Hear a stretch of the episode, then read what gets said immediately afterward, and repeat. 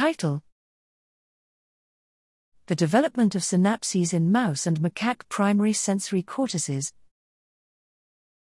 Abstract We report that the rate of synapse development in primary sensory cortices of mice and macaques is unrelated to lifespan, as was previously thought.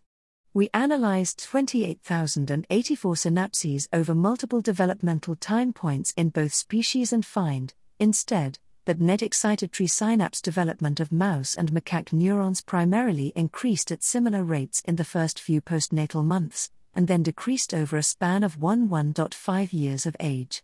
The development of inhibitory synapses differed qualitatively across species. In macaques, net inhibitory synapses first increase and then decrease on excitatory soma at similar ages as excitatory synapses.